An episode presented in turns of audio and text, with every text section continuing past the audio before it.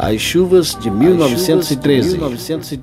Em mil novecentos e treze, um ano de grande invernada, praticamente toda a Rua Velha atual São Sebastião foi destruída por uma grande enchente. As poucas casas que existiam na povoação de Jatobá foram tragadas pelas águas do Riacho Jundiá.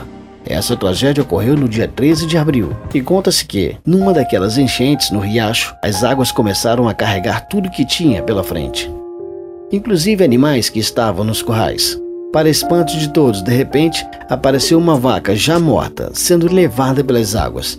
E sobre a vaca estava a senhora Maria Boi, sem nenhum trocadilho, com uma lamparina na cabeça, desesperadamente tentando se salvar. Infelizmente, a tragédia aconteceu. Hoje, apesar dos exemplos contados pelos mais idosos, as pessoas teimam em construir casas basicamente no leito do rio. A propósito, quase não existe mais o leito, está totalmente tomado pelas casas. Torcer para que não ocorra outra enchente igual àquela do ano de mil novecentos e treze. Nas chuvas de mil novecentos e setenta e quatro, as águas já com pouco espaço para passar pelo leito do rio, atingiram a calçada da Câmara de Vereadores. Outro fato a considerar como relevante quando se trata de chuvas aconteceu em janeiro de dois mil e quatro. Era dia de festa de São Sebastião, chovia torrencialmente, tanto na cidade quanto nas cabeceiras dos riachos, ou rios que cortam a cidade. Pois bem, lá por volta das vinte e duas horas, a ponte da estrada P E cento e quarenta e cinco, que dá acesso a Jataúba, não suportando a quantidade de água, rompeu, abrindo uma cratera de quinze metros de largura.